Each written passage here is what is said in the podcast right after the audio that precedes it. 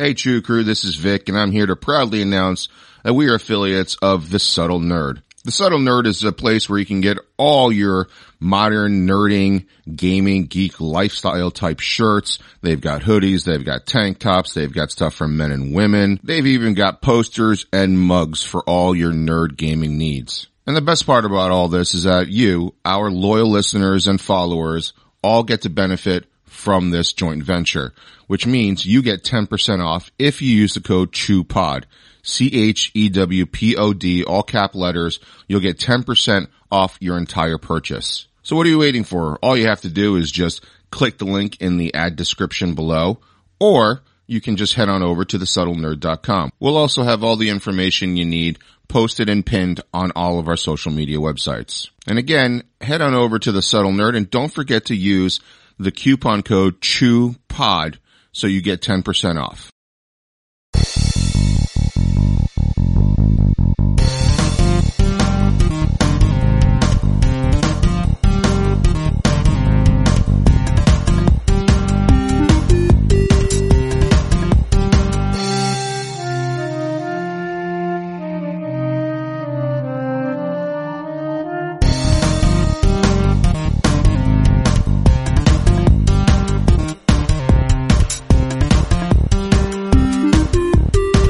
Welcome to episode 379 of Chew on This, a Nerds United podcast. And I am here today flying solo because BJ decided he was better than us and not do this special episode.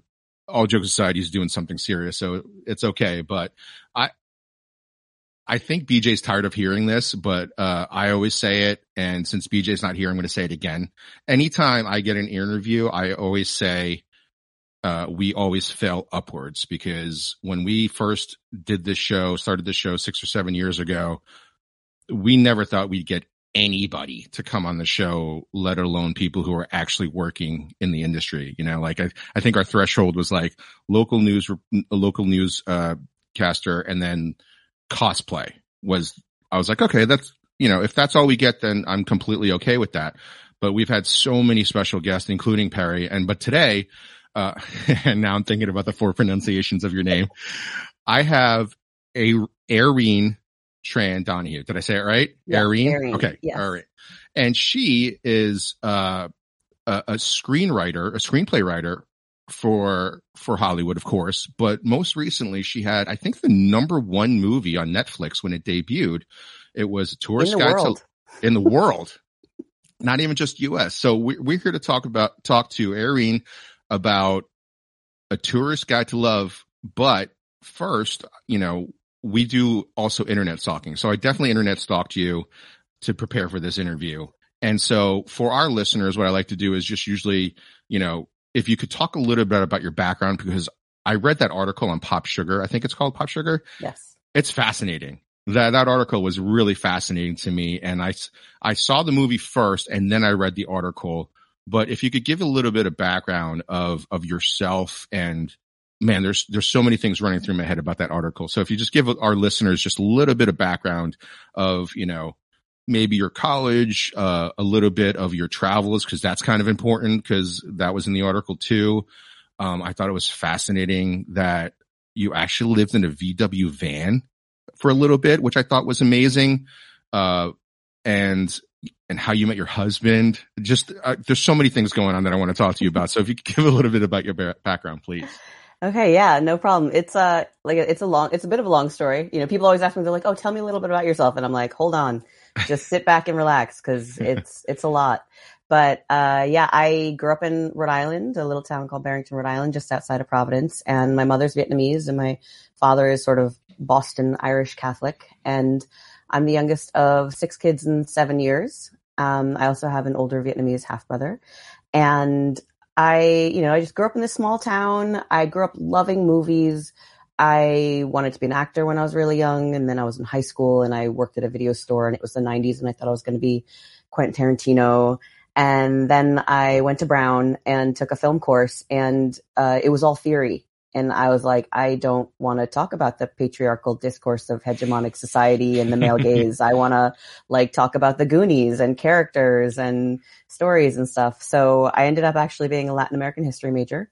um, because I found a professor that I loved and I took all of his classes. And to me, history is stories. And so I just love stories and I love storytelling.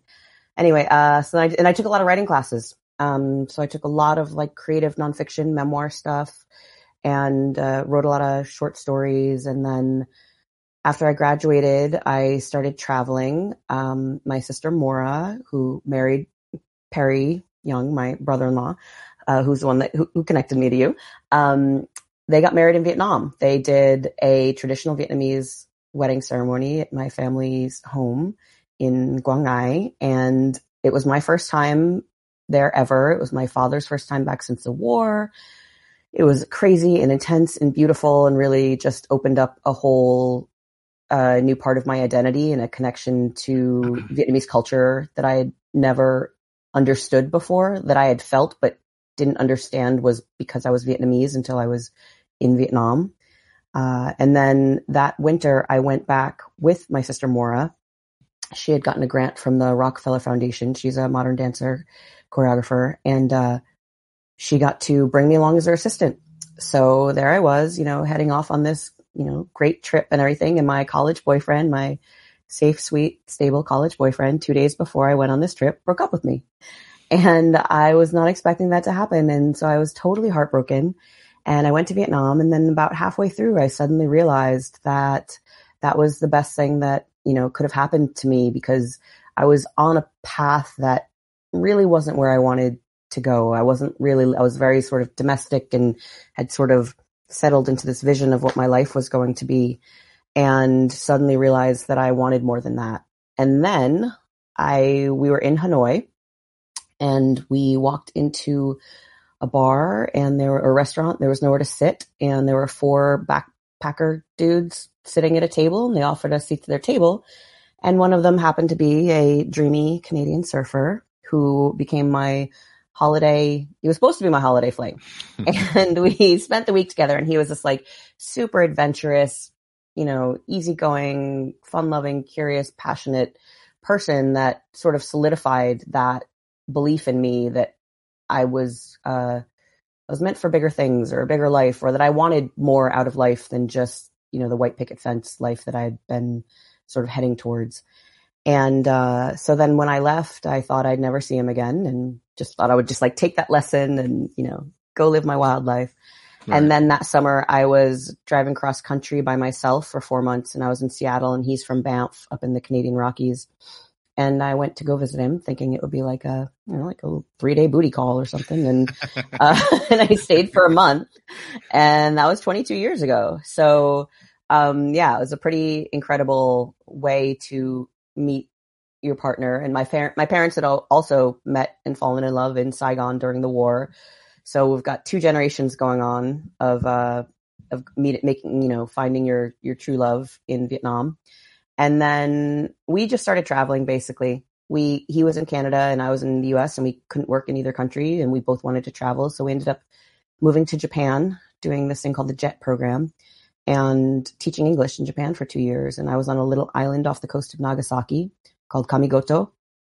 And it was amazing. It was beautiful and such an incredible experience, like really like living in Japan, like the Inaka countryside fishing island. Half these kids never even went to Nagasaki, you know, much less anywhere else in the world. And so to be welcomed into that community and see it from the inside and to see a version of Japanese life that most, um, most people never get to see was just breathtaking. Um, and so that was wonderful. And then we left after two years, spent some time in Indonesia, just sort of, you know, backpacking, surfing. And then, then we decided we wanted to sail around the world. So we went to South Africa and got our offshore yachtmaster sailing certification. So that was me and seven dudes on a boat for four months, and that was really intense. And we sailed through a hurricane, and um, yeah, it was wild. Like there was like uh, 80 knots of wind and 30 foot swell, and our engine gave out, and it was just really scary. And um, I felt, you know, we felt pretty badass afterwards. We oh made it God. through, got off of that, and then.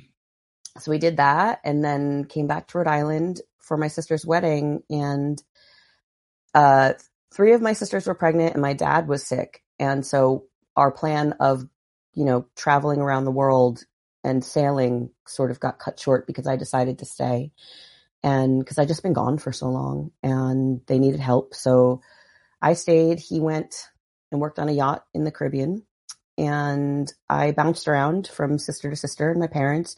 And in that year decided that if I was going to keep telling people I was going to be a writer, that I should probably write something. So I was like, oh shoot, like I should probably write something.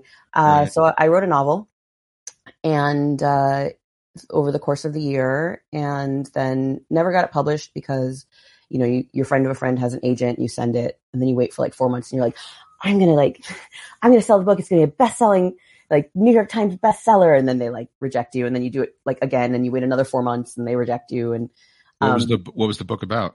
so it was a semi autobiographical novel, as most first novels often are, and it's about uh, the relationship. Every chapter is a different relationship in this girl's life.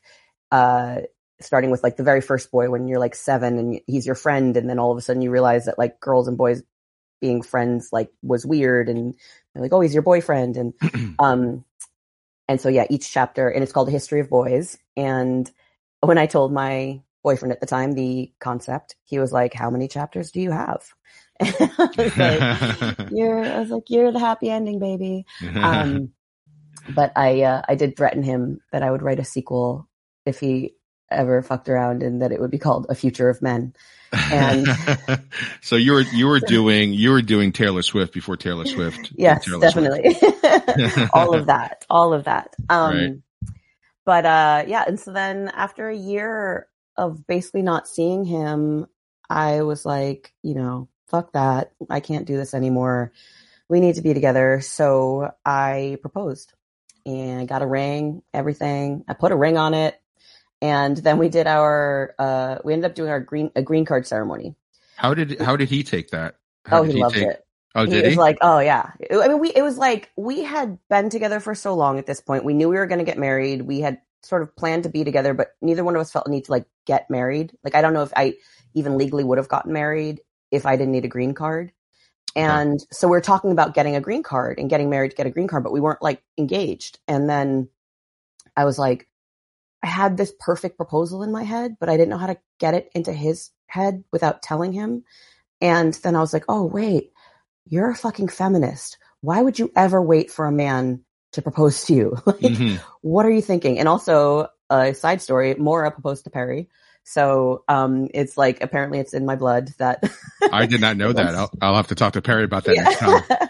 Runs in the family, a bunch of feminists. Um, but That's yeah, awesome. it was like, I, it's actually a personal movement I want to start where like women propose to men more. Cause I'm like, why would you, if you want to marry someone, you should just ask them. And if they say no, it's the same risk that a man takes when he asks a woman to right. marry them. If they say, if you they say no, they say no. Like, so why would you wait for a man to be the one that gets to decide that you're spending your life together?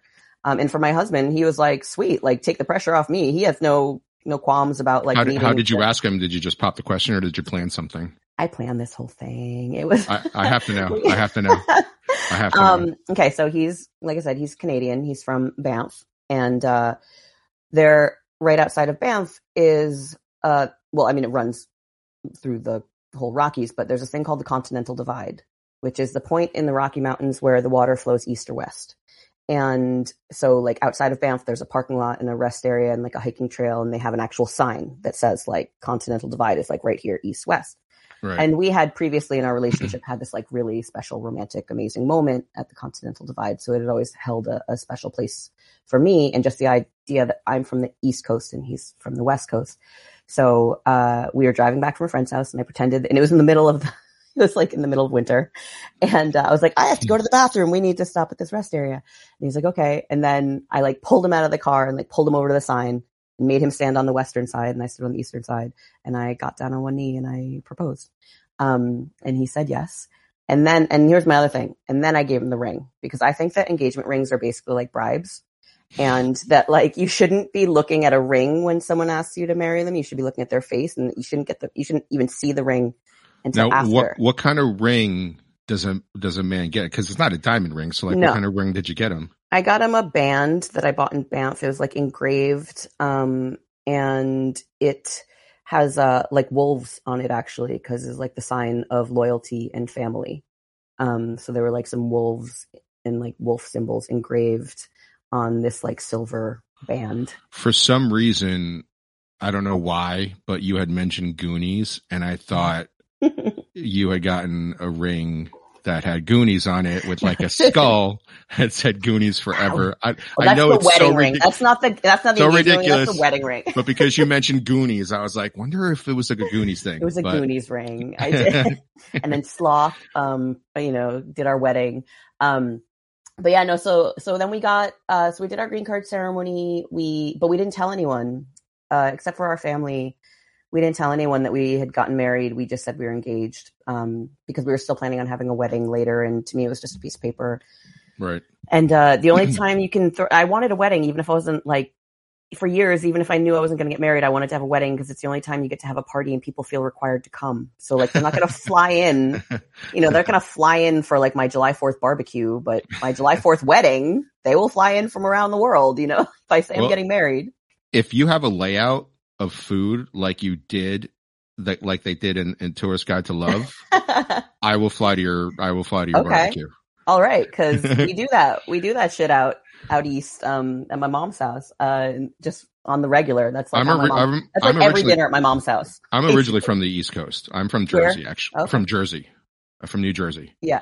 and I actually went to school in Springfield, Massachusetts. Okay. Um, where'd you go? Cause I drive through. uh, in Springfield, there's a there's a small. I, I played football, and there's a small uh, Division two school, or it was Division two when I went there. Um, it's called Amer- it, wa- it was called American International College, and I think I think their their mascot was the it's the Yellow Jackets. I think the Oh, was nice. was that so right like literally exit four. Right. yeah. Like right like there. as soon as you get into Massachusetts, exit four, Springfield's right there. That right, right in that area. That's also where I found out that for some reason they cut pizza into squares in Springfield, Massachusetts. Like a round pizza into Yeah. squares? Yeah, Okay. it's so the All dumbest. right. Even Domino's does it. It's so weird. Like, remember like, getting weird vortex of like Yeah, it's the dumbest thing in the world because like when you cut a sli- you know, you cut a Yeah. pizza, you get a normal slice, like triangle slice. yeah. But when you cut it into squares, it's not all even because No. the best slices are in the middle, but you don't get any crust to hold on to. But then you get these stupid slices where it's bread and like a little sliver of tomato sauce with Yeah. nothing else on it. It's the dumbest thing in the world. Also, that's where I found out what a grinder was. Oh yeah. I thought I was like I you know I was there on a recruiting visit and there's an Italian rest uh, Italian mom and pop place there and I'm like all right I'll go in and you know I'm I'm going to get like a normal thing and all of a sudden I see Yeah. grinder on the menu. I'm like, ooh, what's that? Cause I'm like a venturous eater, right? You know, Yeah. growing up Asian, I, I've eaten like chicken feet and stuff like that, right? So I'm like, ooh, I'm going to try grinder. And then they come out with it and it was just a chicken just- parm sub. it's And I was sub. like, wait a minute, that's a sub. Like, he's like, oh Subs, yeah, that's what we call, yeah. Like But I didn't know what that was. Well, back then, again, showing my age, they didn't Yeah. have the internet, so I couldn't look up Yeah. what grinder was. So You're I like, just, I didn't know that it was a, a gay male dating site. Like,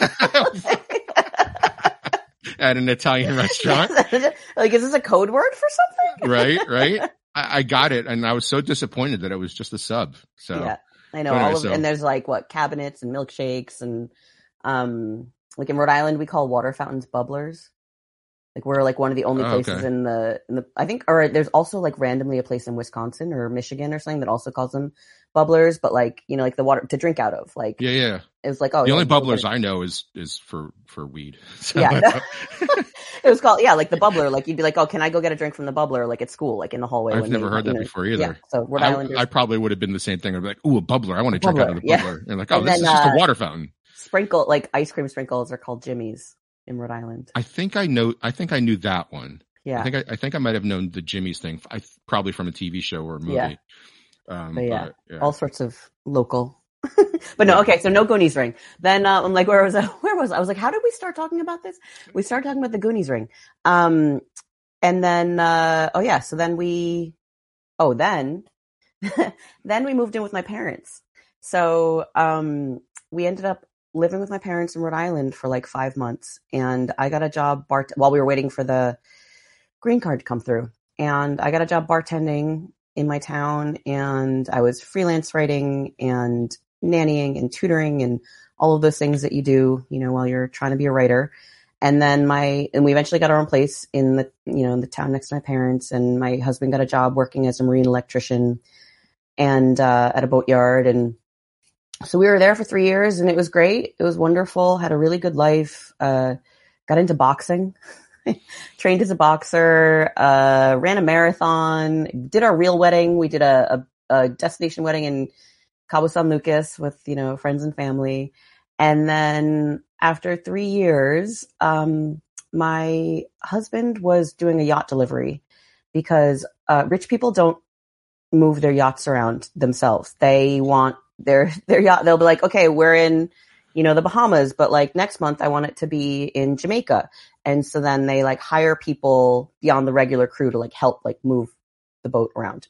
So that was what my husband did. He would go around and, and help rich people move their yachts around. Yeah, So I, gone I hate for- yeah. when I have a yacht on different coasts and I have to hire people No, for it. Such a pain. It's it's Um, also a pain for helicopters too. yes. And uh, so then he was gone for six weeks, and I was like, oh, you know what? I should write a screenplay. I'd never written a screenplay. Like I said, it had always been my first love, um, movies and stuff. So, but it always seemed like, when am I going to like what move to LA and get an agent? It just seemed weird. It just like I was going to write novels. I was going to. I was from the East Coast. I was going to. I don't know. Live on the East Coast. Go to New York. Write a novel, and just that was how I was going to be a writer. Mhm. But I was like, fuck it. Let's just see what happens. So I got some books on how to write screenplays and I read some screenplays and I wrote a screenplay. And then I entered it into the, um, the Nicholl Fellowship, which is run by the Academy Awards. And it's sort of like the most prestigious, like amateur screenwriting competition. And, uh, right at that time, so I entered it. And right after that, basically, my husband and I decided that we weren't really living the life we wanted to be living. So we sold everything we owned and we got into our 73 VW van and we spent the next year and a half driving around the US and Canada. And um, along the way, I made it to the semifinals. How how old were you at this point when you decided to get into the van and just drive around?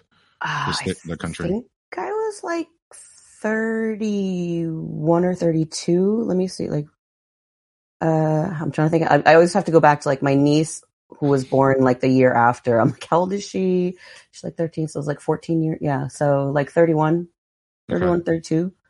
Um, and we were just like, you know, ready for the next, next adventure and, uh, didn't really know what it was. So when we left Rhode Island, we thought maybe we, we had enough money for like five months. We were sort of like, oh, we'll be on the road for five months and we'll just sort of see. We didn't say we weren't coming back, but we didn't say we were coming back. It was just sort of like, we're just going to see what happens. And, uh, and so yeah, like we drove, like two of my brothers lived up in the Bay Area. We had friends in Los Angeles. His family's up in, you know, Western Canada. So we were sort of just looping around Western Canada. Like we, you know, we drove across and then sort of kept like sort of looping and then we'd stop and maybe we'd get a sublet for like a month or I'd stay with my brother and my husband would go do a yacht delivery. So like to make more money, he would just, you know, go work for a month and then come back. And, uh, along the way, I made it through to the semifinals of the Nicholl and eventually, uh, through a friend was connected to my manager and he, we met up and he was like, you know, I love your script. Let's work together. But if you really want to do this, you have to move to LA.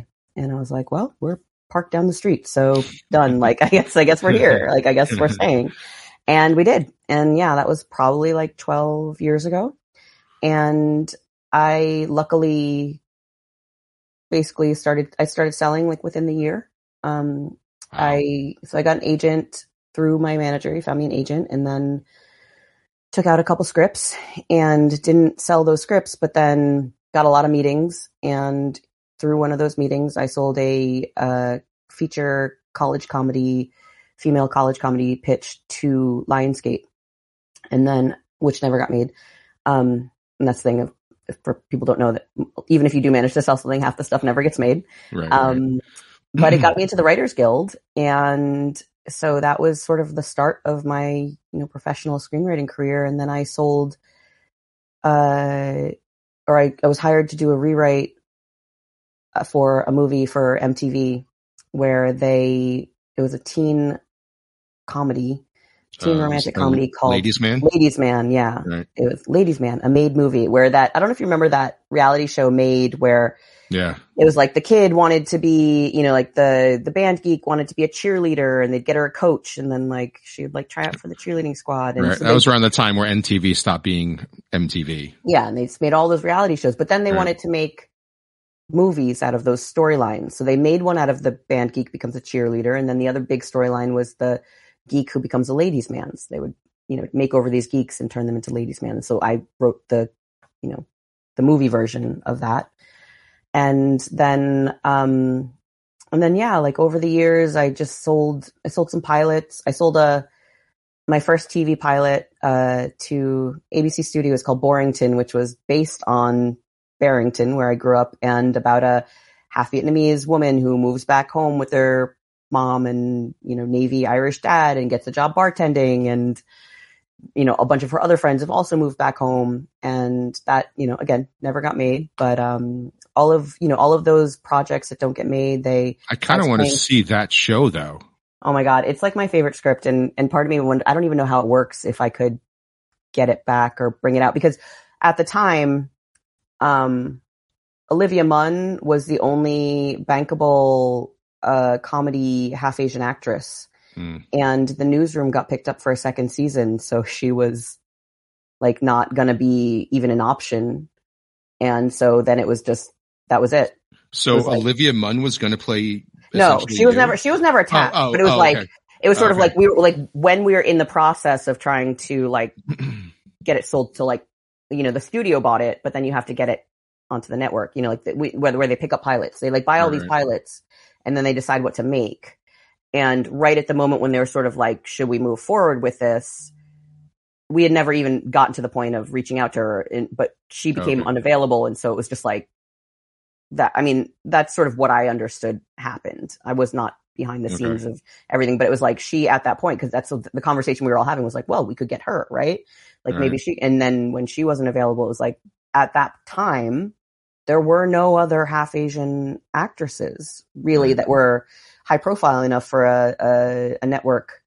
It's pretty mean, sad. It's yeah, pretty I know, and it's amazing that now there are so many wonderful half Asian actresses that I do feel like could, um, you know, could headline a show like that. So Right. we'll see.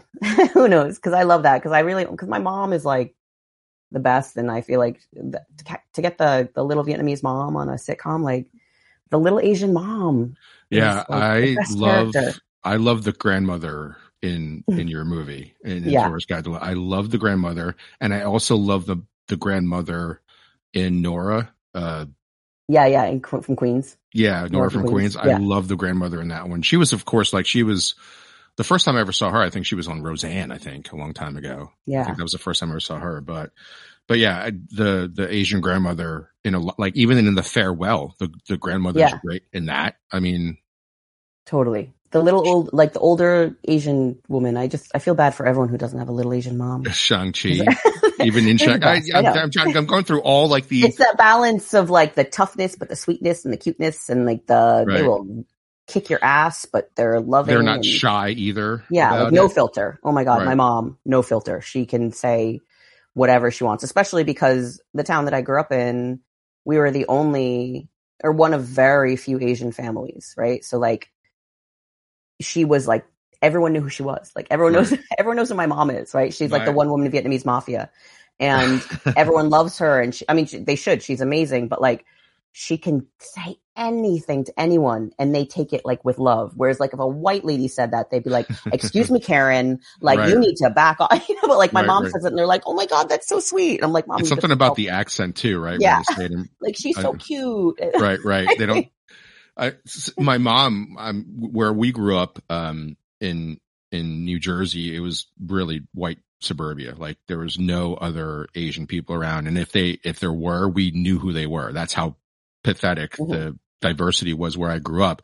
But my mom would, uh, growing up, she would every Chinese New Year invite all of my you know friends and neighbors, all of them white, to have Chinese New Year at my house. Mhm. And that was the first time that all these white people had Chinese food that was actually authentic. Mhm. You know, like you didn't get the giant thick ass egg roll that was just filled with cabbage. You Yeah. know, like that had nothing else in it. They got the little thing that looked like spring rolls, but it, you know, it had like you know, shiitake mushrooms Mhm. and cabbage and carrots, but like also pork in it too, like Yeah. actual pork. So like, and it's funny because like even after I moved to the West Coast, one of my best friend's sisters, um, messaged me over Facebook and asked for the recipe for the egg rolls because she's like, I've been talking about your mom's egg rolls ever since we were like eight. Oh my god, that is exactly what happens to me because my mom, again, like she is an amazing cook. She's like Right. ridiculous. She can cook anything and everything. And growing up at first, like we didn't actually have a lot of Vietnamese food because she was like trying to make us American, and there weren't a lot of like Asian markets for her to buy ingredients at and everything.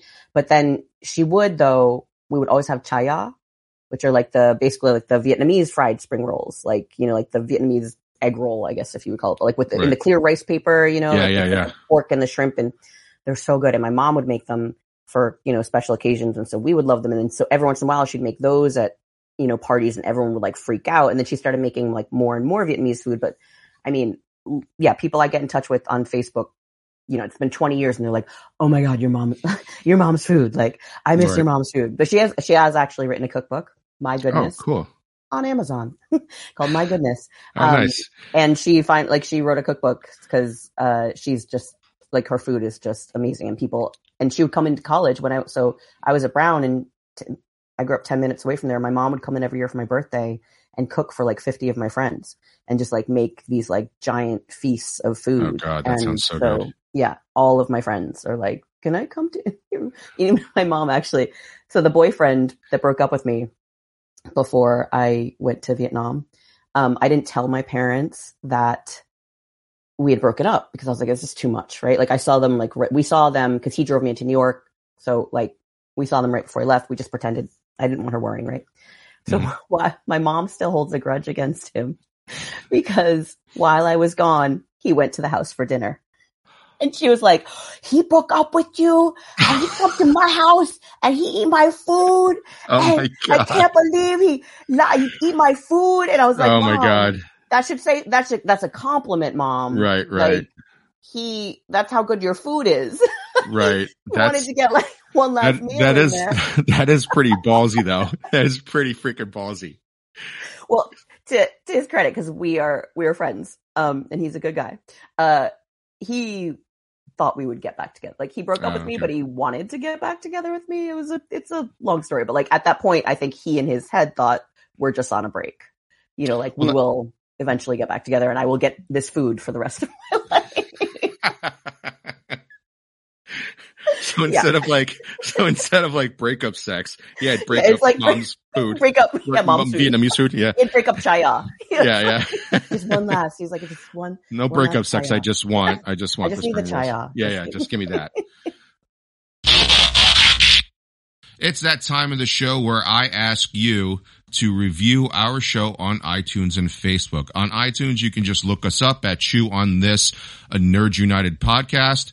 And on Facebook, once again, that is at Chew on This podcast. So please head on over and give us one of those nice five star reviews and tell us how we changed your life and made it for the better. And now back to the show. Well, that's a good segue because I, I wanted to talk now that we've gotten, you know, kind of close to where we are in your career. I, you know, again, like internet stalking you, your, your, your IMDb has a lot of, uh, rom-coms. Is that something you gravitated towards? Um, because Yeah. your, your story is, your story is fascinating.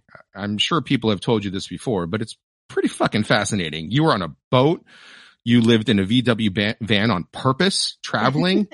like you've been all over, almost all over. Like, I mean, you've traveled way more than I have. I mean, it's just, what is it about the rom com or the romantic storytelling that draws you? Is it more because of your, you know, because of your parents? Like your parents have a fascinating love story.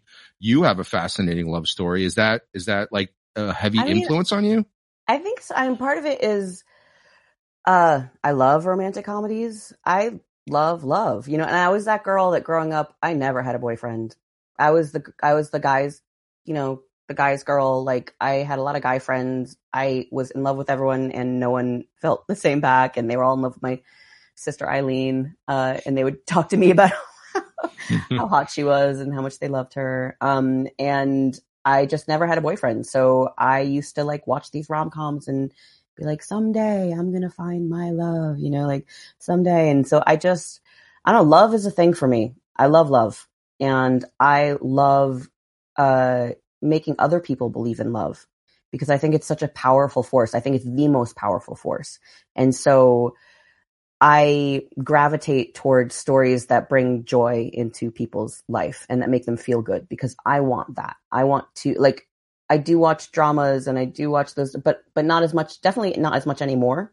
It's a lot harder for me to like want to willingly put myself into a space where I feel scared like I don't watch horror movies or you know psychological thrillers or movies where kids get kidnapped or women get raped. It's like violent things are, are hard for me to watch now because I'm just at a point in my life and the, where I'm like, I, I don't want that energy. I, I take in energy, really. I'm a hippie, like voodoo woman, pagan, whatever.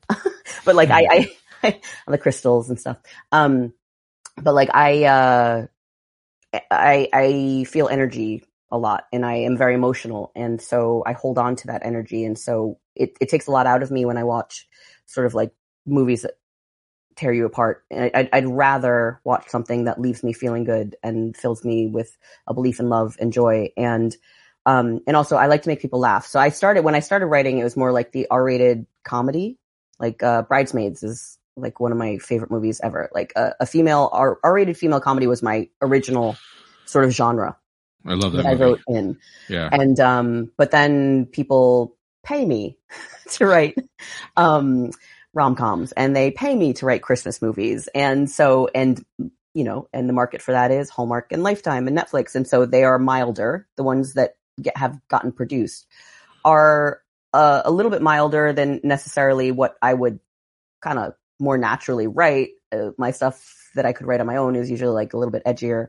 Um, but at the same time, I, as someone who watches those types of movies as well and can see the value in them, um, I'm really happy to write those movies because especially in the past couple of years after, you know, like the pandemic and, and the way that the world is, people find comfort in these types of movies. And so for me, that genre, I get very defensive about it because it's always so uh, dismissed rom-com as a genre or like chick flicks or hallmark movies it's like people like maybe they'll say as a guilty pleasure and like like you have to feel guilty and, and ashamed that you would like that. And for me, it's always about the patriarchy and about the fact that uh, things that are considered feminine are devalued.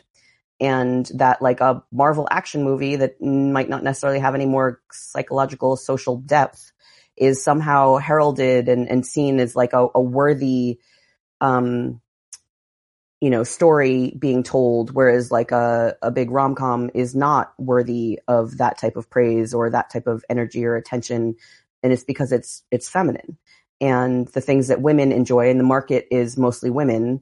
And so that market is not given respect and not valued. And especially something like a Hallmark movie where, um, that are, that are like definitely like lighter and like lower conflict or like smaller worlds.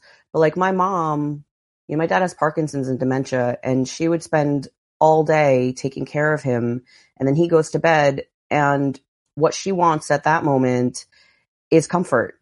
She wants a movie that's not going to stress her out too much. She wants something that's familiar and that's predictable, so that if she falls asleep, which she almost always does because she's exhausted, you know, that she can wake up 15 minutes later and and and follow it. And and so watching those movies with her and when and writing those types of movies, you know, writing the Christmas movies for Lifetime, the feedback that I get from people about watching them and the joy that they and they're like, "Oh, I watched this with my mom or I watched it with my kid." Like the value of that is so important and I respect that audience so much and the and women and moms and what they go through during the day cuz like I mm-hmm. know especially when my kid was younger, when my kid went to bed, when I finally put my kid to bed, I could not watch a serious dark movie, drama, whatever. Like all I wanted was a light rom com so that I could just relax and chill out and feel comforted and laugh and see people fall in love and do silly things. And so that for me, it's not that I don't ever want like there are darker things and I do have dramas and there are other stories that I've worked on, but the majority of the time especially because when you're writing, you're living inside your head all day. I don't want to live in dark places all day.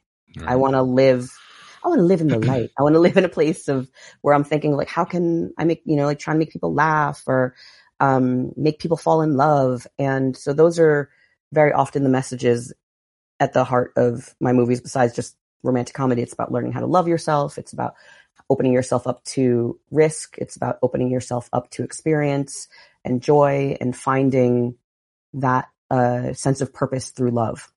I can I can totally understand that because I was a stay at home dad for five or six years, and so like I you know roles were reversed uh, with me where I and I was the stay at home dad during the pandemic, so mm-hmm. I was I was doing the teaching. Yeah. I was, you know, making sure they had schoolwork done and all that stuff. Basically a, a tutor while being a dad and doing all that. Um, I didn't do the, the, the rom com. I did more escapism type mm-hmm. stuff like fantasy movies, obviously comic book, comic book movies and stuff like that.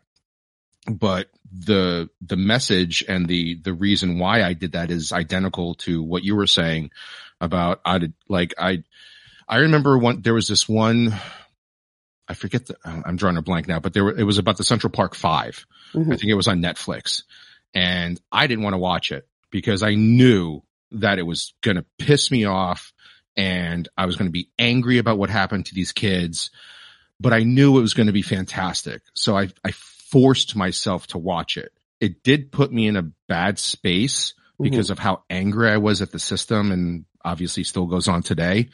But I, I understand what you're saying about not wanting to be in that world because I, I think it happened. I don't think that came out during the pandemic, but I was definitely a stay at home dad when that show came or when that miniseries came out. I think on it was Netflix and I had to force myself to watch it because I knew it would be fantastic, but I didn't yeah. want to. There's a lot of times where there's drama stuff that I will just let it sit in the queue because I don't want to deal with how dark yeah, I get, or deep it is. I get all those like the Oscar screeners and I never watch them. all the like, if I can go to a screening when they have, if I can go to a theater and watch it, then I will watch that type of movie because I'm like, in that world, I've made the choice right, to go out there. You're in the theater and it's like, it's not like me in my living room, like seeing the dirty laundry and the clothes and the everything, you know, like, and just being like, oh, I just want to go to bed on my couch. Um, so, but like, yeah, I'll get those movies and I'm like, okay, oh yeah. And I'll get excited when it comes in the mail. And I'm like, I'm totally going to watch this. And then like that 8 30, 9 o'clock rolls around, my kid's in bed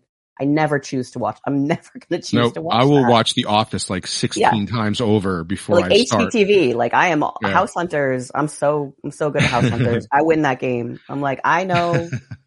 it's a, she. Oh no no, she's not moving to like that place. She needs to be close to her mom. When you were talking about R-rated comedies, um, how excited are you for Joyride? That movie mm. looks fantastic. I like, like literally, like I, it makes me want to explode. I'm so excited. I, I went premiere is like next week or something like that in San Francisco or something. Yeah, I was just at um this thing called the Gold Gala for Gold House. Yeah. Um, and uh, it, which is like the Asian power prom, basically. You, like you, you had some pictures with some pretty big powerhouses. Yeah, like it was. I, my mind was blowing because it was literally like every single important, powerful Asian in the country was there, and so you're like, you're like, you're like, oh my god, that person, that person, that person, that person, not just in Hollywood, but like right. in business, in government, in you know journalism, and uh, and they had the cast of Joyride, and they did like a little you know, clip and um, they were presenting an award to actually the cast of the Joy Luck Club. So it was like equally oh amazing. Oh but I was God. just like, Talk I'm about so, a cry fest for me. I,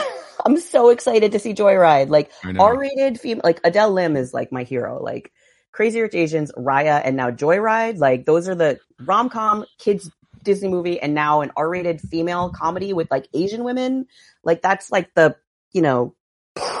Like, yeah, that that when that trailer dropped, I I was completely blown away because it was just it was Asians, but it was Asian women. Yes. In an R-rated comedy that looked like something I wish I had, you know, growing up because like there's no reason why this movie, you know, a, a movie like this couldn't have been made back then. It just yeah, obviously it the gatekeepers never. wouldn't have done it, but it would never have been made. But you can't watch that trailer and not think, I don't care what color you are and not think that the thing is funny. It like I've seen some things where like, yeah, like I, I, mean, Crazy Rich Asians, I was, I was, I was okay with the cultural impact that Ooh. it had, but I couldn't relate to it because they're rich people. I can't, I don't, I can't relate to that. Like I can't relate to going to a different country and, and, and trying to get Michelle Yeoh to love me. Like yeah. I can't, you know, I can't, I can't, I can't wrap my head around that. But Joyride, I've been on, you know, a college, uh, a college road trip or something yeah. like that where things go to hell. And to see that happen with Asian women in it was just fucking fantastic. I just, and, I cannot wait for that movie everything I've heard from everyone who's seen it is like this movie is so funny. It's so good. I'm just I am so excited to see it. Yeah, and yeah. and I feel like it's going to do well. I feel like the buzz around it is so good because even though theatrical right now is kind of weird and it's right. you know they only make superhero movies they don't like yeah but I'm thirsting for stuff like that like I, I, love I love comic book movies I, am a mm-hmm. big I'm a big nerd I mean it's it's called the Nerds United mm-hmm. podcast mm-hmm. so we definitely talk about comic books and fantasy movies but I've I've been talking to BJ offline about stuff I'm like dude I'm just craving anything that's not a comic book movie right now yeah. and so like eh, you know Joyride when I saw that trailer I'm like oh my god I, when does this come I got I'm I was more excited for Joyride than I was for for like Ant Man or any other movie that's come out. Uh, that's that's you know considered one of those big tentpole movies. Yeah, I, like I I could not believe after I was I watched that trailer five times the day it debuted because I thought it was hilarious and I couldn't believe that I was actually seeing this on like you know that this movie got made.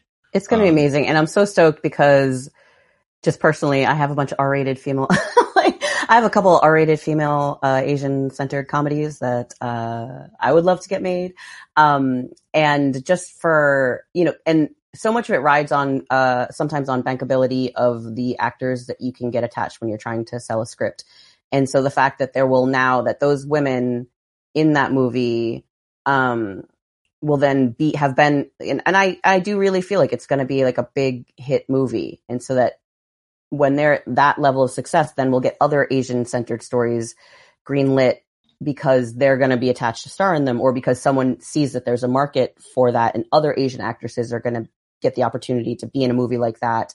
Um, and then there's another movie coming out and I don't remember the name, but she was talking about it at, at the Gold Gala. Um, Sandra Oh and Awkwafina have a movie coming out together where they play sisters and it's a comedy and, uh, and I can't remember the name, but it, I'm like, like that, you know, that's going right. to happen. And, there's just so, and I remember actually like when I saw Always Be My Maybe, like oh, Ali God, Wong I love and, that movie. And Randall Park, I was like, oh my God, it's a Asian rom com where they're just like, there's so many Asian people that they all get to be humans. I could relate more. I could relate more to Randall Park being a stoner trying to find his way in life versus Crazy Rich Asians. Like I, yeah. I, I really related to like Always Be My Maybe is such a fant. And I, that was, that was also one of the first albums that I bought in a long time because I couldn't, I was blown away by how good the music was that he was yeah. doing. Yeah. That, that he actually, you know, rapped on. Like I mm-hmm. thought it was fantastic. So yeah, that's, that's one of my favorite all time. Uh, I loved it because it's like you get to have the stoner Asian, you get to have the uptight Asian, you get to have the hippie Asian, you get to have Keanu Reeves, the fucking king of all Asians in my, in my book. Like, like um, I, they kept that cameo so quiet, and when he showed up, I couldn't, I couldn't believe it. I had no I, idea. My mouth just dropped open. I, I, I could like, not believe it. What? I was like, is that really? Like, I thought uh, for a second, I was like, that's not him. That's someone that looks. And I was like, no, oh my god, that's actually Keanu Reeves. When he cried at the restaurant, oh my god, I lost it. I lost it.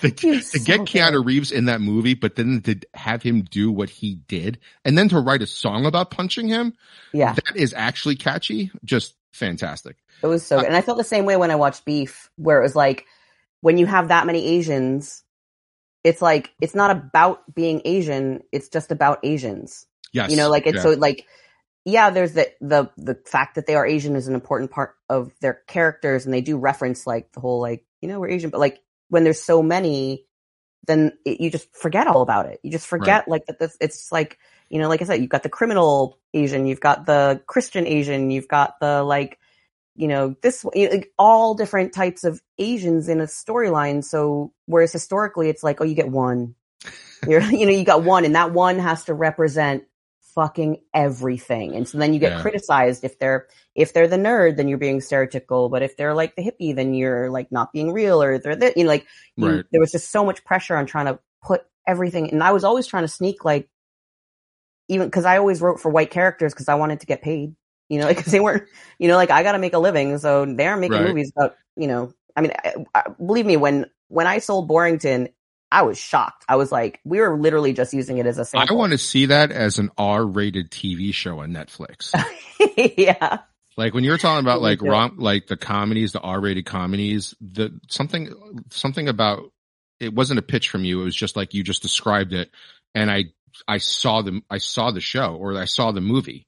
Like I mm-hmm. just saw I saw you an Asian person coming having to come back and because I've done it. I had to go back and live at my at my parents' house at one point after college and all that stuff. I thought mm-hmm. I was like, oh crap, I can relate to that too. Like I, I saw the show or the movie. Like I, I would love to see an R-rated version of that one. I'm all about anything. Maybe I do have an R. I have an R-rated like because I have an R-rated show that I'm sort of developing in my head that I'm working on an idea that's more of a edgier, um, darker comedy. Well, when it that, gets sold, I want you to come back on. And we can talk you. about it. Yeah. when it get, when it gets made on Netflix, I want to I want to yeah. binge it and then we can talk about it.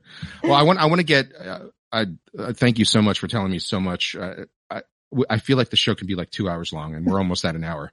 Okay. Um, I, I do want to talk about the movie. That's the whole yes. purpose of being here. Yes. But uh, so your your life is just fantastic. It's just fascinating to talk about because we didn't even get to talk about your parents. Yeah, and anybody who anybody who wants to know go read the Pop Sugar article that she that Eirene wrote, and it's it's fantastic. It, it's fantastic. And then, actually, I don't know which one you should do first. Should you watch the movie first or read the article?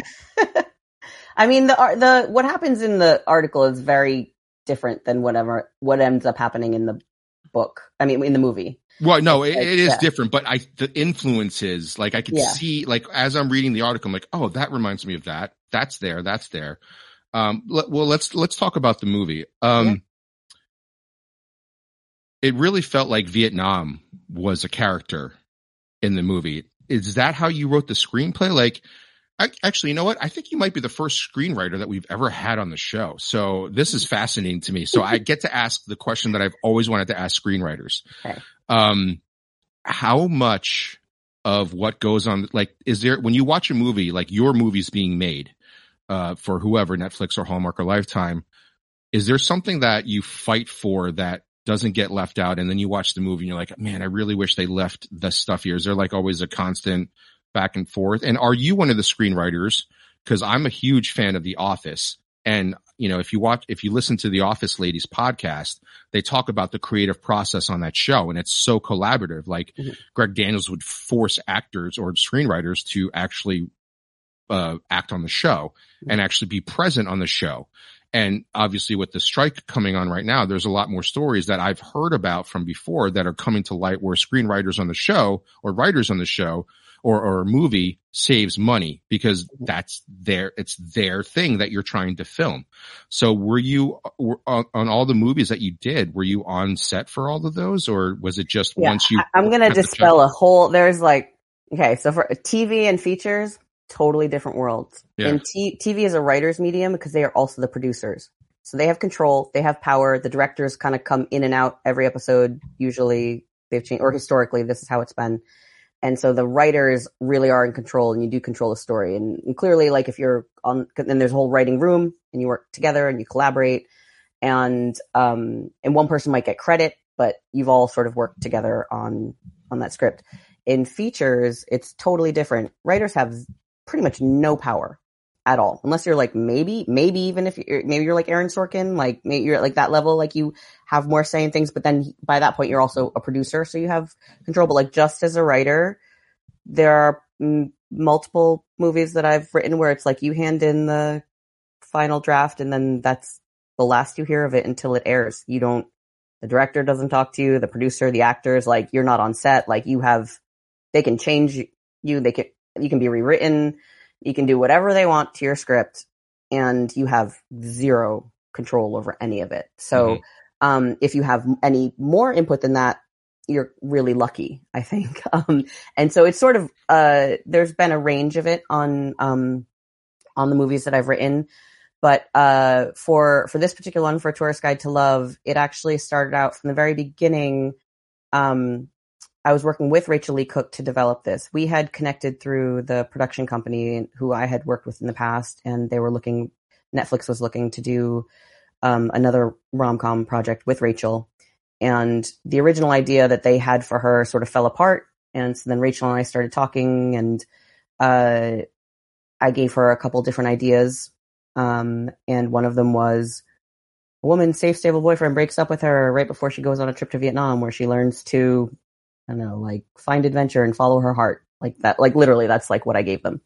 Um, and they were like, yeah, let's do this one. This sounds great. And I was stoked because I was like, yeah, I want to write a movie about Vietnam and maybe I'll get to go to Vietnam and visit the set, you know? And then, uh, sort of developed the storyline of, oh, well, there's going to be, you know, like the, the bus tour and, and her falling in love with the tour guide. And at that point, because Rachael is a white woman, um, it was really important for me for representation that the male romantic lead be Vietnamese and be Asian and instead of it just being like to like her falling in love with because my husband's white, you know, so I didn't want it. I wanted to flip that and make sure that that we had that, you know, representation, and also because I want to create sexy Asian leading men because again, historically underrepresented American culture. Right. Um, where Asian men are not typically seen as uh, sexy. That was another thing that I wanted to make sure that this movie uh, sort of expressed. And so then I came up with the the storyline and we pitched it to Netflix and they bought it.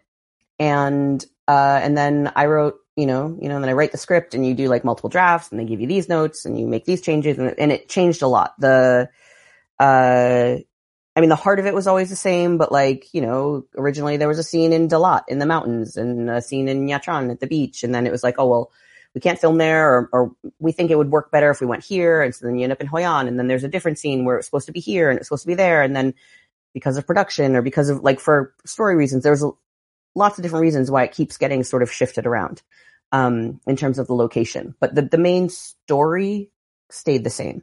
It mm-hmm. was just like, oh, we're gonna, they need to have a scene where they do this. And it was supposed to be in Dalat, but now we're going to move it to Hoi An and now we're going to have, you know, instead of their bus breaking down on the side of the road, they're going to do this instead. Um, so yeah, a lot of things change and then you bring the director on and then you bring, like, so it's, and then you actually go into production and things change. Um, so as, so there's a lot of things. There's a lot of things that it's hard because you read reviews and they have these criticisms and sometimes it's just something that you had no control over and it was not your choice. And so I, at this point, I never blame a bad movie on the writer, honestly, ever. Cause we've gotten to a point where, I mean, this is not 100% because I'm sure there's some shitty ass writers out there who get their movies made. but, um, but if it's a shitty script, it's probably because they had to make it that way. Like it mm. starts, it starts as early as the outline, as the concept, as what you're pitching as right. the like whatever like with other you have no like I said no control no power. You're just trying to get paid. You're trying to get your stuff made. You're trying to tell at least part of the story that you want to tell.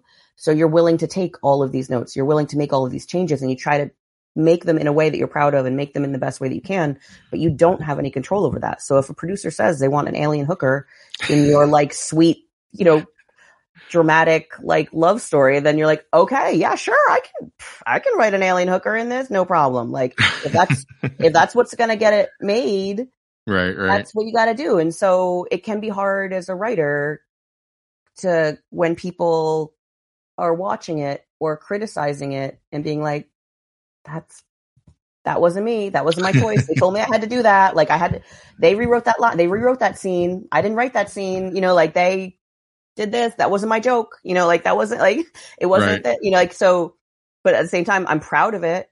I, I think it did turn out really well. There are things that I would have done differently and things that I wish were a little bit different, but overall, I am very happy with how it came out. And I think that the central, the heart of it is the heart of what I wanted to tell, which was it's the first American movie about Vietnam that's not about the war. Hmm as far as I know. And someone can fact check. I keep saying this and no one has fact checked me yet, but it's like there has never been a movie, an American movie about Vietnam that's not about the war. And that's why we were the first movie basically to film in Vietnam. Yeah, I, I can't think of one off the top of my head. Because there isn't. Because Americans only think about Vietnam in terms of the war. That's all Right. they think about. Now, Right. maybe these days they might think about pho. Some people might like that's like the other way The that food, people, right? Yeah, Just like the food, right? Yeah. Just the food, not the people, or like oh, and that Well, how do you think the food gets made, man? oh because the people came over during war. Two of my Um, favorite lines in the movie, uh, is, well, one of them's not yours, but it's placed, uh, was the plug for May the Force be with you yours? No, that No. Okay. the other one was, I think I know a guy. oh yeah, that was mine. Okay. that was my, May the Force be with you is just my nerd, but I think I know a guy was one of my favorites because that's basically how the movie ends. And it was Yeah. like a, a great, I love callbacks. Things that are things that are just Yeah. strategically placed in a movie or in a, in a screenplay. Yeah. And then they, you forget about it and then they come back. Yeah, and so that was like one of my favorite lists. Yeah. Yeah, Yeah. I and know a that's guy. actually that's actually uh uh my husband. It's a joke because my husband used to when we were living in Rhode Island, uh, and you're like trying to buy seafood or something. He was like, we used to joke like, I know a guy who knows a guy who has crabs. like, so you could buy crabs, and he'd always be like, I know a guy, I know a guy, Right. I know a guy who knows a guy. You know, like, Right. and so that line originally was sort of, or that idea that you know the main character knows a guy was uh based off of because and and especially like because it's so funny because someone's like oh that's so Vietnamese. And I was like it's actually from my Canadian husband.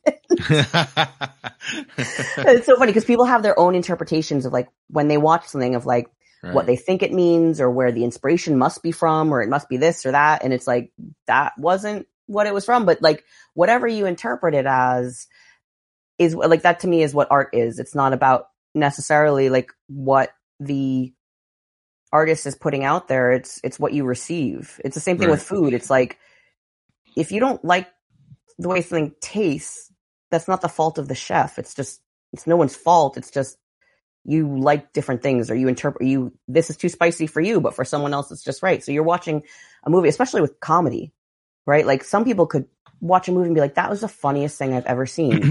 And Right. another person is like that movie was not funny at all it's Yeah. like sexual attraction. Like this person's so hot and someone's like no way. Like right. everyone has their own personal sort of interpretations of things. And so for me the only thing that i want like if people want to judge this movie as a rom-com and criticize it as rom-com i'm i'm fine with that. You come at me. Like say you know whatever new york times you're going to tear it apart and say it's like the worst rom-com you know it's predictable it's formulaic and i'm like well yeah it's a rom-com and Right. that's what people want. That's what the audience actually wants. They want a little bit of formula. They want a little bit of predictability. And it was also very specifically in the light rom-com sort of genre box. And so mm-hmm. it wasn't the stakes aren't going to be as high. The complications aren't going to be as difficult. Right. but as long as people watch this movie and get a sense of love of Vietnam, love for Vietnam, or or or an understanding that Vietnam is not just a country of war, that uh, it's not that it's not a war story, that it's a love story. Like for me, as long as that comes through, as long as someone watches this and thinks they might be like, "Oh, this is a horrible rom com," but Vietnam looked amazing. I want to go to Vietnam now. Right. That was my thing. The, to be Yeah, able that- to present Vietnamese people as something beyond a victim, something beyond a villain, as not a beggar or a whore or a peasant or a soldier. Like that is the only, for this movie, that's what matters to me. Yeah, that's what I that's what I was saying in the beginning where I was like the it felt like it felt like Vietnam was a character in the show. Like it was just portrayed beautifully with the scenery, the culture, the food, obviously, like um the scene where they're all dancing um Mhm. you know uh after they've eaten that amazing looking food, I wanted to see how that food was actually getting made, but I know that was a, that would have been a stupid scene, uh, but, Yeah. a stupid porn. scene to put in a movie. But yeah, but for me, I would have been like, I wanted to see how that's made because like one of my favorite movies is that movie Chef with uh, Yeah. Jon Favreau. Yeah. Um, uh, so You should check out, by the way, you should check out Hunger on Netflix, which is a Thai movie, okay, um, about a chef and the, like, yeah, if you're into like food and movies about food and how it's made, like, definitely check that out.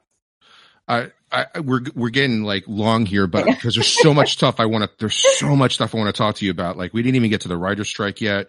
Yeah. I, I there's I, so as soon as I see Rachael Leigh Cook in the credits, like as that's that's the main mm-hmm. lead, I'm like, all right, well this is a rom com, and I was thinking it would be pretty funny if they had a she's all that moment, and they did. The the But- director had kind him. of what's that But for her or for him? Oh no, she's all that when she comes out in that. Yeah, yeah. in the blue dress, which by Yes. the way is a, is a really gorgeous blue dress, and it it looks great on her. Uh, uh, you know, I thought it would have been me and BJ were talking about the movie off air and offline and saying like if Freddie Prinze Jr. was cast as the ex oh, boyfriend, the ex-boyfriend. Yeah. yeah, instead. Would they have? Would you have been open to calling it "She's All That Too" Vietnam Boogaloo? I don't, I, I don't know that we would have we would have uh, been able to go there, and probably it would have been a little distracting from um, from the movie to to pull that off. But um, yeah, no, I mean she.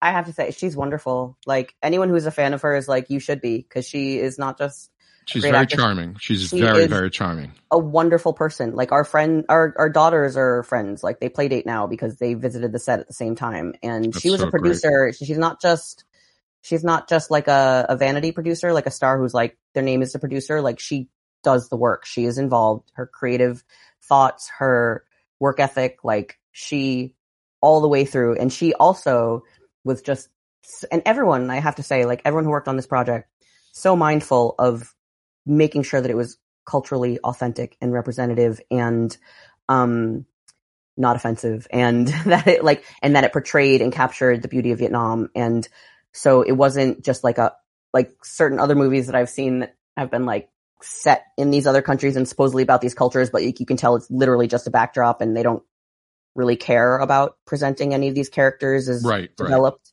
um everyone was wonderful and like Steven Tsuchida, the director is amazing and our cinematographer John and like th- that's why it looks so beautiful is like the Right. two of them are, are what made it so beautiful and the soundtrack and using the Vietnamese artists um it like the whole and the you know the PR team at like they just sent me to Vietnam for a week long we did a week long press tour in Vietnam and so did a screening of it at the um at the Hanoi, Op- Hanoi Opera House with the U.S. ambassador and the Vietnamese minister of culture, and they're giving these speeches about how this movie is going to change the perception of Vietnam in the world, and about soft power and the ways in which um, perception and, and pop culture can can make actual change, and the economic impact that this movie is going to have on Vietnam and the millions and millions and millions of dollars that I expect it to bring in in tourism Right. and how that is going to change lives. And just, it was,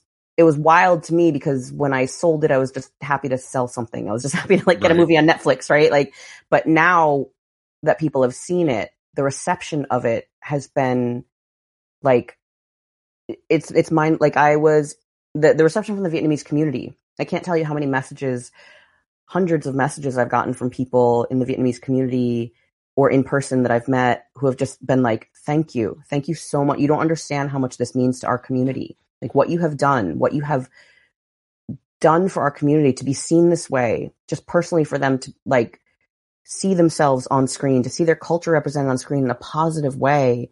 Mhm. You know, I was in, when I was in Saigon, I was at a coffee shop and I had my tourist guide to love, you know, tote bag that they had given me and our, my waitress saw it and was like, "Oh, I just saw that last night. Like, I loved it." And I was like, "Well, I, you know, I wrote it."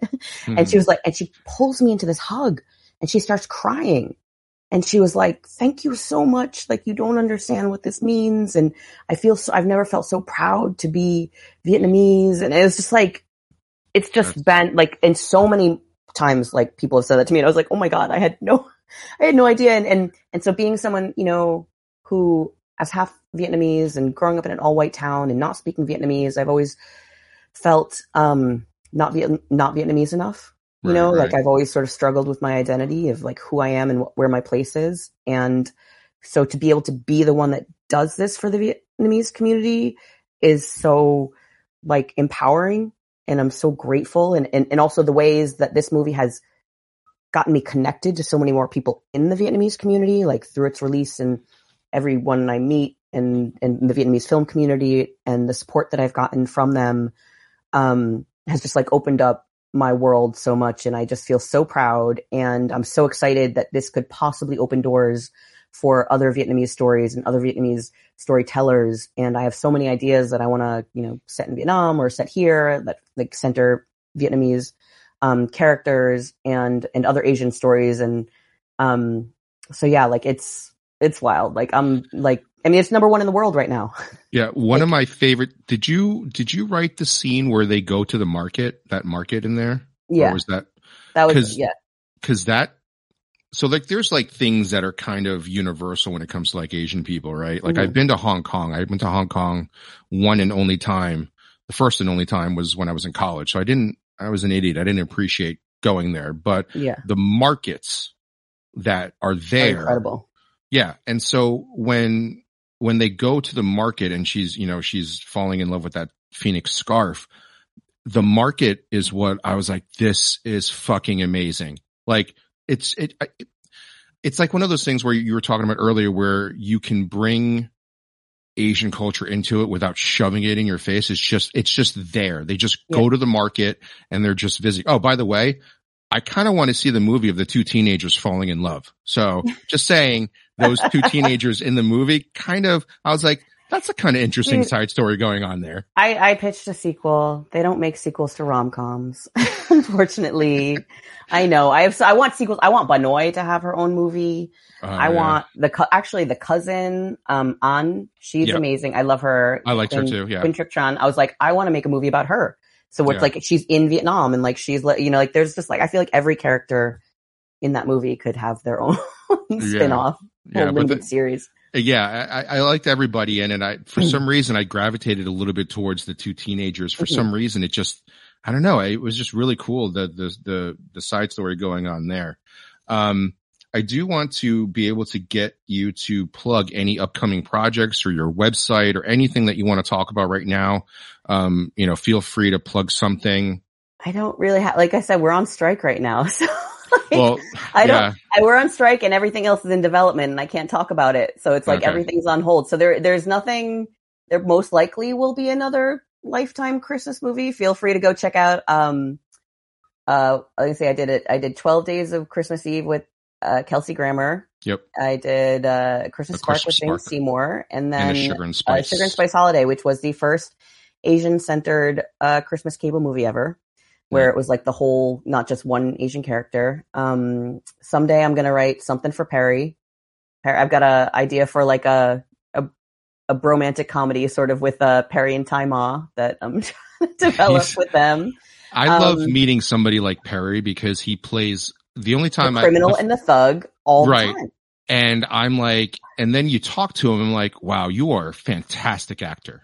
he's a, he's like the most zen pacifist yeah. Yeah. person ever, and he always plays these thugs and Father criminals. June could not be further away from Perry. Totally. And when you, because you, as badass as Father June is, and and as as hardcore as he is, Perry seems like just such a down to earth, like just gentle soul. Yeah. And Father June is just this hard ass criminal. It's like that to me is just fantastic acting where he's just so different from his character. Uh, he's such a, and obviously I, I follow him on, on all of his social media and I just love just his vibe, everything that he's doing for the Asian community, the LGBTQ community, all of that stuff. It just, mm-hmm.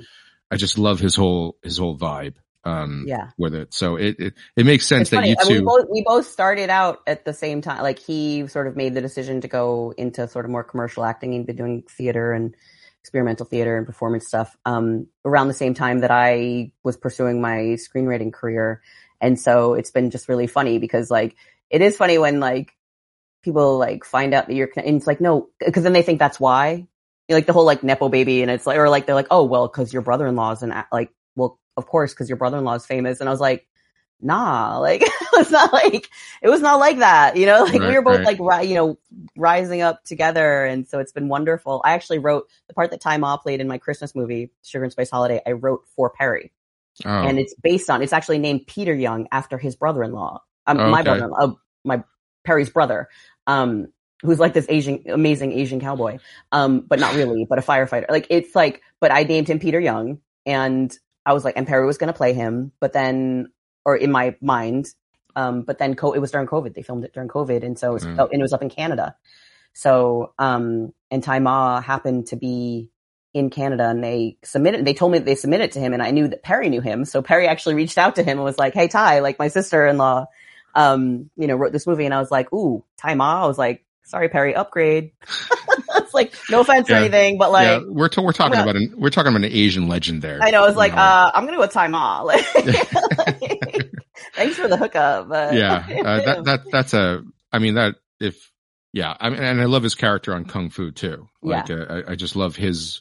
I love his character on Kung Fu. Um, well, I But we there- do wait, this. one thing, the one thing that I wanted to plug. Yeah. It's not mine, but so we're talking about my mom a little bit.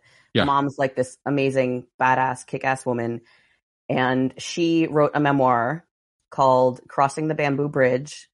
Um, memoirs of a bad luck girl, and it's available on Amazon. Her name is Mai Donohue, and she also wrote a cookbook called My Goodness, M A I Goodness. That's her brand. Um, and if anyone is interested in reading a story of just the most badass woman, and it's all about her life in Vietnam and how she fell in love with my dad, and someday I'm going to adapt it into a movie. So it is technically like hopefully, but check that out because she. I will say this: after reading your article, everybody needs to go read this book. If you don't believe me, go read the article in Pop Sugar and just just be blown away by the love story that happens there. Not just yours, but hers. Yeah. So like if that if you're telling me that expands on that story that in your in your Yeah. article, it's going to be a fascinating tale Mm, it's a- it's, a just amazing. Yeah. Yeah. So check so check that out if you if you want more. That's amazing because that that blew me away reading that article about your mom and and her yeah, her, her, life. The, she is the strongest woman I've ever met, and she's also the most loving. With everything she's ever been through and all the hardships that she's ever, she just keeps coming out, and it's just like, oh, but I'm so grateful. But I'm like, so you know, and she's just like this little yo. She's like a little Vietnamese Yoda. She just like spreads wisdom and like million, like not million, like all these people that I meet the, who know my mom. They're like, your mom saved my life. Your mom changed my life. Your mom like talking because she used to work at the high school and she worked with all the kids with like behavioral disorders and stuff and right. they and she would just like set them straight and so all these people are like your mom you know she's just like this beautiful wonderful soul and i want everyone to we're Right. trying to make her famous from from what I've said from like I said, if you read the article, you will understand why everything you just said makes total sense. Yeah. Because y to change that many lives, you've had to been in the shit. And Yeah. and she was in the shit from just a small part that you told me in that arc told us in the article is just Mhm. it's fantastic. So definitely go check out that stuff. Yeah. Uh, two things before we go. So Okay. there's this uh, every every every interview we ever do, we always ask three questions. We call it the big finish. Okay. And everybody gets the same questions and it's interesting for us to see the the different answers. So which is why it, it's like our version of inside the actors guild. Mhm. uh but we don't do favorite curse word because but because okay, motherfucker so, is clearly the best so. Yeah anything where there's like a hard c or an f for a curse word it's Yeah. it's pretty good. Um all right so the big finish here we go. The first question is all-time favorite character f- can be from any genre all-time favorite character oh god i should have done more research on this because then i would have been prepared uh for the well, that's the, point, answers the point is not to be prepared I know. Um. Oh, now I can't think of anything. Who are my like heroes and characters? I mean, I'm just gonna go because we were talking about it earlier, but like, I'm going with Sloth from the Goonies. That's that's just Okay. gonna be okay This is gonna So- be mine. Sloth from the Goonies. Okay, so the follow up question to that is, what would you get Sloth as a birthday present? A baby Ruth. That's pretty obvious, right? That's too obvious, right? All right, next question. Next question. Uh, what are you watching right now, as far as like you know, TVs, uh, documentaries, anything, any shows that you're binging right now? Um, I have one episode left on beef, and uh, I'm really, I'm just loving that show. Uh, also, another one that I'm uh, loving is Shrinking. Um, uh, with uh, with Jason Ford, right? Segel and Harrison Ford. It is Yeah. so good. And it was created by uh, Brett Goldstein, or he's one of the creators, Bill Lawrence and Brett Goldstein, and um, who is Roy Kent on Ted Lasso, which is another favorite. So Shrinking. Um, I just finished watching the first season of the new Rob Lowe show with his son, uh, Oh, okay, yeah. Unstable on Netflix, Yeah. which I loved. It's really funny. Um, and it's really like clever and lightweight and the type of show that I can watch at the end of the night. That's not like, put me in a, put me in a dark place. Yeah. Beef I had to watch during the day, by the way. I Right, right. to, like, I was like, I can't watch this after bed. I have to watch it during the day. Um, because it was, it, it's, it's, it's intense. Um, but yeah, that's, uh, those in the past couple of weeks, that's what Okay, I've been watching. so if Amy from Beef uh, was dating somebody from Friends, who would it be? Um, I mean, most likely it would probably be Ross. Like, you know, he had that Asian thing and, um, That's right, you did. that Asian girlfriend, right? Right, And, uh, I, uh, and she would like boss the shit out of him. right. He would like, he's, he's sort of the friend's version of her husband in Beef. right. So I would, I would see that. Yeah, definitely. Okay. All right. Last one. Top three movies, favorite top three movies of all time. And this one is the one that really stumps usually people because if you're like me, the movies always change depending on your mood. Yeah. Um, but like all time, let me see. One straight off the bat, The Princess Bride. Um. That was that's like a lifelong sort of have seen it a million times. Yep. Um uh Bridesmaids. One of my favorites. Uh and let me see, going life lifetime like what have I watched a million times? I could watch a million, or actually, not necessarily. Sometimes I guess you don't have to watch a movie a million times. There's different versions of of what um could be your favorite. But I'm trying to think of like the old school ones. Um, oh, I mean, fuck, Goonies. like, right? You go. Like, if I if I could, I've pitched a couple of like kids movies that are like a version of Goonies, but then they did Finding Ohana. Have you seen that? No, it's not yet. like uh, it's like a female centered Hawaiian Goonies. yeah, yeah. Um, I, it has I all haven't, that. I haven't seen it yet. It's it's in my queue for my kids to Yeah, to watch it with me. Yeah, Um, I my daughter loves it, so I know that's the other thing. It's hard for me because I'm like mostly I just watch kids mo- like like the movies that I watch like I like are all kids movies or um you know we've actually just started watching sort of more of the the Marvel movies with her. Right. it's Um, it's daunting to get into the MCU. Yeah, I mean It's I was really always a big like Star Wars fan. Star Wars was huge in my family. Like it was the first movie Yeah. I ever saw. I was a month old, and my dad took us to the um drive-in Okay. theater. And actually, so this is a kind of crazy story. My dad, who was a he was a financial advisor to raise his kids, but before that, he was a poet. And he had before he went to war, he won this uh, poetry award the same year as Charles Bukowski. He was going to be this like great American poet, and then he had six kids in seven years, and uh, couldn't. But um, he saw this movie, he saw Star Wars, was so blown away by it. But and at that point, no one knew there was a sequel, much less a gajillion TV shows that were going to be created out of this world. Right. Um, so he wrote a sequel to, he wrote a screenplay. He'd never written a screenplay. He wrote a sequel to Star Wars called Children of the, uh, Children of the Green Moon or something like that. I don't know where it's like, he had, there were a lot of kids because he had a lot of kids, right? right, right, right. and then anyway, he looked up in the, um, the yellow pages and he found George Lucas's address and he sent it to George Lucas and George Lucas sent him back a letter saying like, thank you for your interest and everything, but we actually, it's all planned out. Like there's a, there's already a sequel storyline or Please something Please tell like me he still has that letter. He doesn't cause I got it. Oh God, God, somebody has that letter. Had, like I found it years ago, but then like so my dad has Parkinson's and dementia, and so like he's in a home now, and like but things had been moved around my parents' house, and I and I couldn't find it, and then my mom finally found it, and I was like, oh my god, and so like I have it, I need to get it framed, but it's Yeah. like and it's on like Skywalker letterhead, oh my God, like it's I- like. the coolest thing. I I'm gonna have to screenshot it. it. I'm gonna screenshot it. it and I'll, I'll like text it to you. Like I'm gonna screenshot oh my. God, that's so it's like- awesome. It's just like so it's in my blood, man. Like that would someday I never, want to that would never Lucas. happen today. That would I never know, you happen today. But there's that, your right? in. There's your I in to talk to George to Lucas. George Lucas. I'm gonna be like, my dad, you know, wrote you this letter and Right. everything. And so it's Oh, just God, been that's so Star Wars. amazing. I need to work. I need to work on a Star Wars movie. I'm gonna try to manifest that. Nobody That has ever be done a romantic Star Wars comedy yet, romantic. There should. There. We gotta get that. right? Get that in there. Nobody's Wars. ever done it yet. Nobody's ever done it yet. Why or not? maybe like a maybe a romantic comedy with like Star Wars, like super fans. You know, like with like Right. a, Right, right. a like, like, like cosplay, like they're at Comic Con. That would be awesome. That would be awesome. like a the the romantic comedy we've we've always wanted out of. Um, All right, I got one last thing, and then I'll let you go because I've taken up so much time of yours. Um, and I, I seriously, I have so many more notes that we could have we could do a part two. I know, whatever. I could I could talk for hours. People are always like, "Oh," and I'm like, "I'll I'll talk about myself for hours." so everybody who's ever come on the first the guest, uh, we always give them. If you haven't noticed that our our logo is stick figures, it's because I can't draw for shit.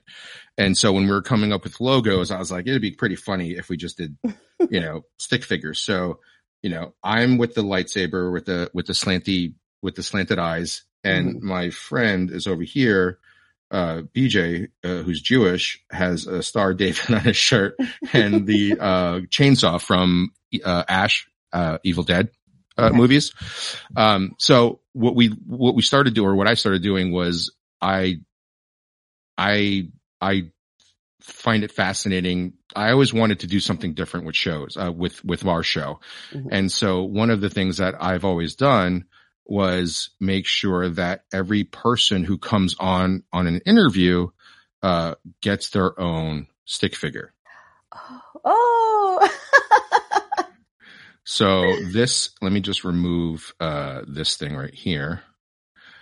So Oh, now that you can you. see it. So this is your stick figure, and in the in the Rachael Leigh Cook ao dai from Yeah. the movie. yeah, it's I even got your hair, Yeah, you Um, got the side shave, and I could not for the life of me find that damn phoenix scarf.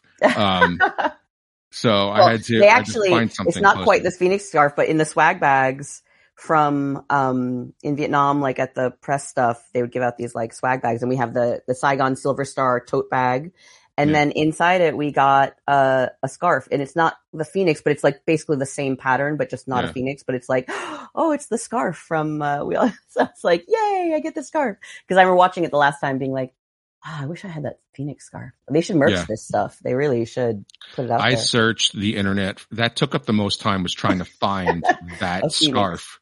I know. Right. I told I told the marketing people I was like, you need to put up some merch. Like people people would buy these tote bags and and the scarves and stuff and the dresses, the fashion. Everyone's always like, I love her every every outfit she wears. Where can I find them? I'm like, I don't know, but I would recommend going and checking out the soundtrack. Spotify uh, created a playlist, like an official Tourist Guide to Love playlist, because the music is awesome. It's I did- so I did good I did really like the music, in- and in especially um my favorite is Emily Vu, who is this um amazing Viet American singer songwriter, and I was a fan of hers, and I recommended her to the director, being like, you need to for the soundtrack. If there's any way you could use any one of her songs, her the vibe of her music very much you know fits our movie, and, and her song um changes is the one that they're playing um like sort of in the lead up to the Tet scene and uh and she's but like everyone the whole the music people the music supervisors and the composers like everyone who created the music on this did such an amazing job yeah, yeah check that out definitely, definitely. Uh, Eirene, thank you so much for, you. for talking with us today, to talking with me today because BJ's not here, but, but, uh, thank you again for coming on. Um, you, you're welcome to come back on anytime. yeah Um, if you want to come back on, if the writer's strike is still going on in a, in a Yeah. week or two, please by Oh, all means come back on. it's gonna go on for a while just uh heads up yeah Well, just know that me and BJ support that whole th- the, the entire movement. Like it, I, I, I think you, I think you saw it, but like I was saying, like you know, the last time we had a writer strike, Michael Bay turned the Autobot Matrix of Leadership into the strap on from Seven, and then put Sam Witwicky into Transformers Heaven. Like, God damn it, pay the writers so that Yeah, we don't get that i know Not that Michael Bay is even with good writers. I mean, Michael Bay had the writers from Star Trek. So again, speaking Yeah. to what you're talking about, if the movie sucks, it's it's usually not the writer's fault yeah, all you have to do is look at a movie from Michael Bay or Zack Snyder, and you can understand that's not. it's the not the writer's fault they're just doing what they were told right? right. Or they put, health insurance or, that's like, here's the cheat sheet. Don't screw it up, and you Yeah. still failed the test. No, we're all Um, just trying to make our health insurance, basically. like we're just trying Right. to pay the rent and uh, do everything. But yeah, no, it's um, it's not the reality of of the screenwriting profession. It's a dream job, but it's still a job, and uh, and there's a lot of stuff that people have no idea about. And there's a lot of the ways that writers get treated and the lack of respect that people have for writing that is frustrating, is incredibly frustrating because it's like, yeah, we wrote all of that. Like you wouldn't even have that movie. And they don't, like, they don't put the credits, like when you go to this Netflix screen or something and it says the movie and it's like, they list the cast and the director Yeah. on that front screen Right. and there's no writer. Or Right. if you're reading an article about it, they'll mention the director and there, and then there's no writer. And if they Right. even refer to the script, they just talk about like, oh, in the weak script and they don't even like say your name. Like, like the writer Right. never gets credited. There's never like, oh, this is a, like, but we're like, but this wouldn't, it, like, we Right. created all of that. Like we wrote that. You wouldn't Yeah. have any of these shows. You wouldn't have any of these things if You would have nothing. You wouldn't even have award shows because all of those are getting canceled now too. Yeah, and even like reality shows are like semi-scripted by like technically they're called producers, but they're basically story editors that Right. create those storylines, you know. And so yeah, it's uh, a little frustrating, but uh, Well, But it's good. as I've got as I've gotten older and more more knowledgeable about the industry and and learning more and more, um, the things I usually get excited about like are are two things: is first is who's directing it and who and then who wrote it. Like Mhm. who like if it's a major tentpole, I'm like, all right, well, who's writing it? yeah, Like, and then if it's somebody who wrote, I don't know, one of Michael Bay's movies, I'm like, Mhm. uh, okay, I'm not sure about that. But you know, like, well now for- you know that it was that they're probably actually very probably wasn't. Well, because like I, I've always kind of known that with Michael Bay because he Yeah. had he's had good writers who Yeah. have done fantastic things, but that's because somebody else directed them, right? Yeah. So like, if you get the good screenwriter from like you know early Star Trek or or whatever, and then you put out that, it's kind of like uh, the, the two don't the the two don't mix very well. Something's something's off, and it's usually It's- the person in charge. yeah, and it's definitely not the writer because he is No. definitely not in charge. yeah. Uh, Eirene, thank you again so Thank much for coming on. Um, No, this is I, am gonna I'm gonna butcher the ending, so I'm just gonna say goodbye because again, BJ's the one that does the intro and the outro, and I always screw it up. So I'm just gonna say thank you so much for coming on. Thank you so much for having me. This has been wonderful. I will totally come back on whenever I have something new to talk about, or if there was like a specific. You don't even have to talk about something new. There, there's literally a half a page of notes that I still have. I still haven't talked about your trip to Vietnam. I still haven't talked about your parents. I really haven't talked too much about the, the, your love story, your specific love story that, that is, is influenced in this, in this movie a little bit, mm-hmm. right? Like there's, I got so much more to, you don't even have to talk about something new. We could talk about the writer's strike next time. We could talk about your mom. All right. Like we could talk about those two things and I guarantee it'll take Hey, an it'll hour. take yeah, for sure. No problem. I'm Again, down. Let's do Thank it. you so much. Thank you so much for coming on. Have an- I'll talk to you later. Bye.